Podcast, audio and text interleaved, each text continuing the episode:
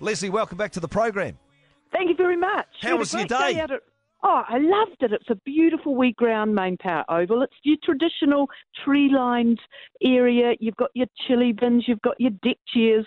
It was a stunningly hot day with not much wind. It was just perfect. We needed some of that resin cooler, I think. Yeah, yeah, you want to get some of that in there as well. So uh, now Gary Stead was like, well, you know, uh, bums on seats. This is going to be great for bums on seats. Tell us about the bums on seats that were there. Did it feel like there was uh, significantly more than would have been normally there?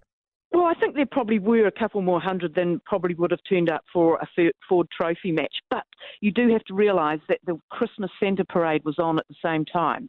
So that could have been a few defections to go and watch the big man come down the street in the middle of Christchurch. So, look, there was there was quite a lot of interest in it. Um, ben Stokes is a most magnificent cricketer, as we know. He's a world class all rounder, probably the best in the world at the moment but he hasn't played for 69 days, and it showed a little bit out there. He was uh, very keen in the field. His bowling, you said none for 49, but in that none for 49, he created five out opportunities, a couple of out, very good LBW shouts. He bowled some, his second spell was better. The second lot of four overs, he bowled with a bit more zip, couple of good bounces, couple of good Yorkers in there, but he was a bit without luck with the ball in hand and his batting coming in at four. He probably didn't expect that he was going to be facing the 14th delivery of the innings when Canterbury were two for five. So, look, he'd be all the better for having gone out there. It's a long time since he played.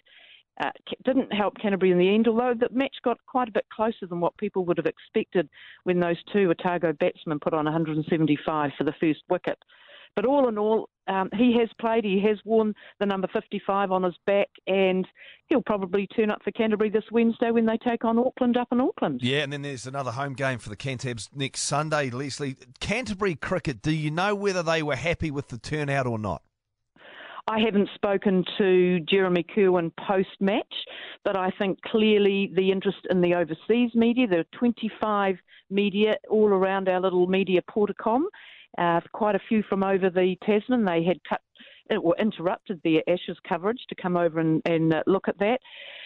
Look, we were firing off reports to all kinds of outlets over in the UK. There possibly was more interest um, outside of New Zealand than who turned up to watch yesterday. How was it ever going to compete with the with the with the parade though? That's that's that's terrible timing. Well, you know, no one's in charge of the timing. That the Santa Parade had first dibs, I guess, but they were in the schedule a long time before this match came along and this opportunity for Ben Stokes. And we should I just mean, he is he is great to watch. I mean, you look at him in the field. His, he's got that presence. He's got that mana. You can see why he is at at the top of his game in cricketing prowess. He is a great athlete.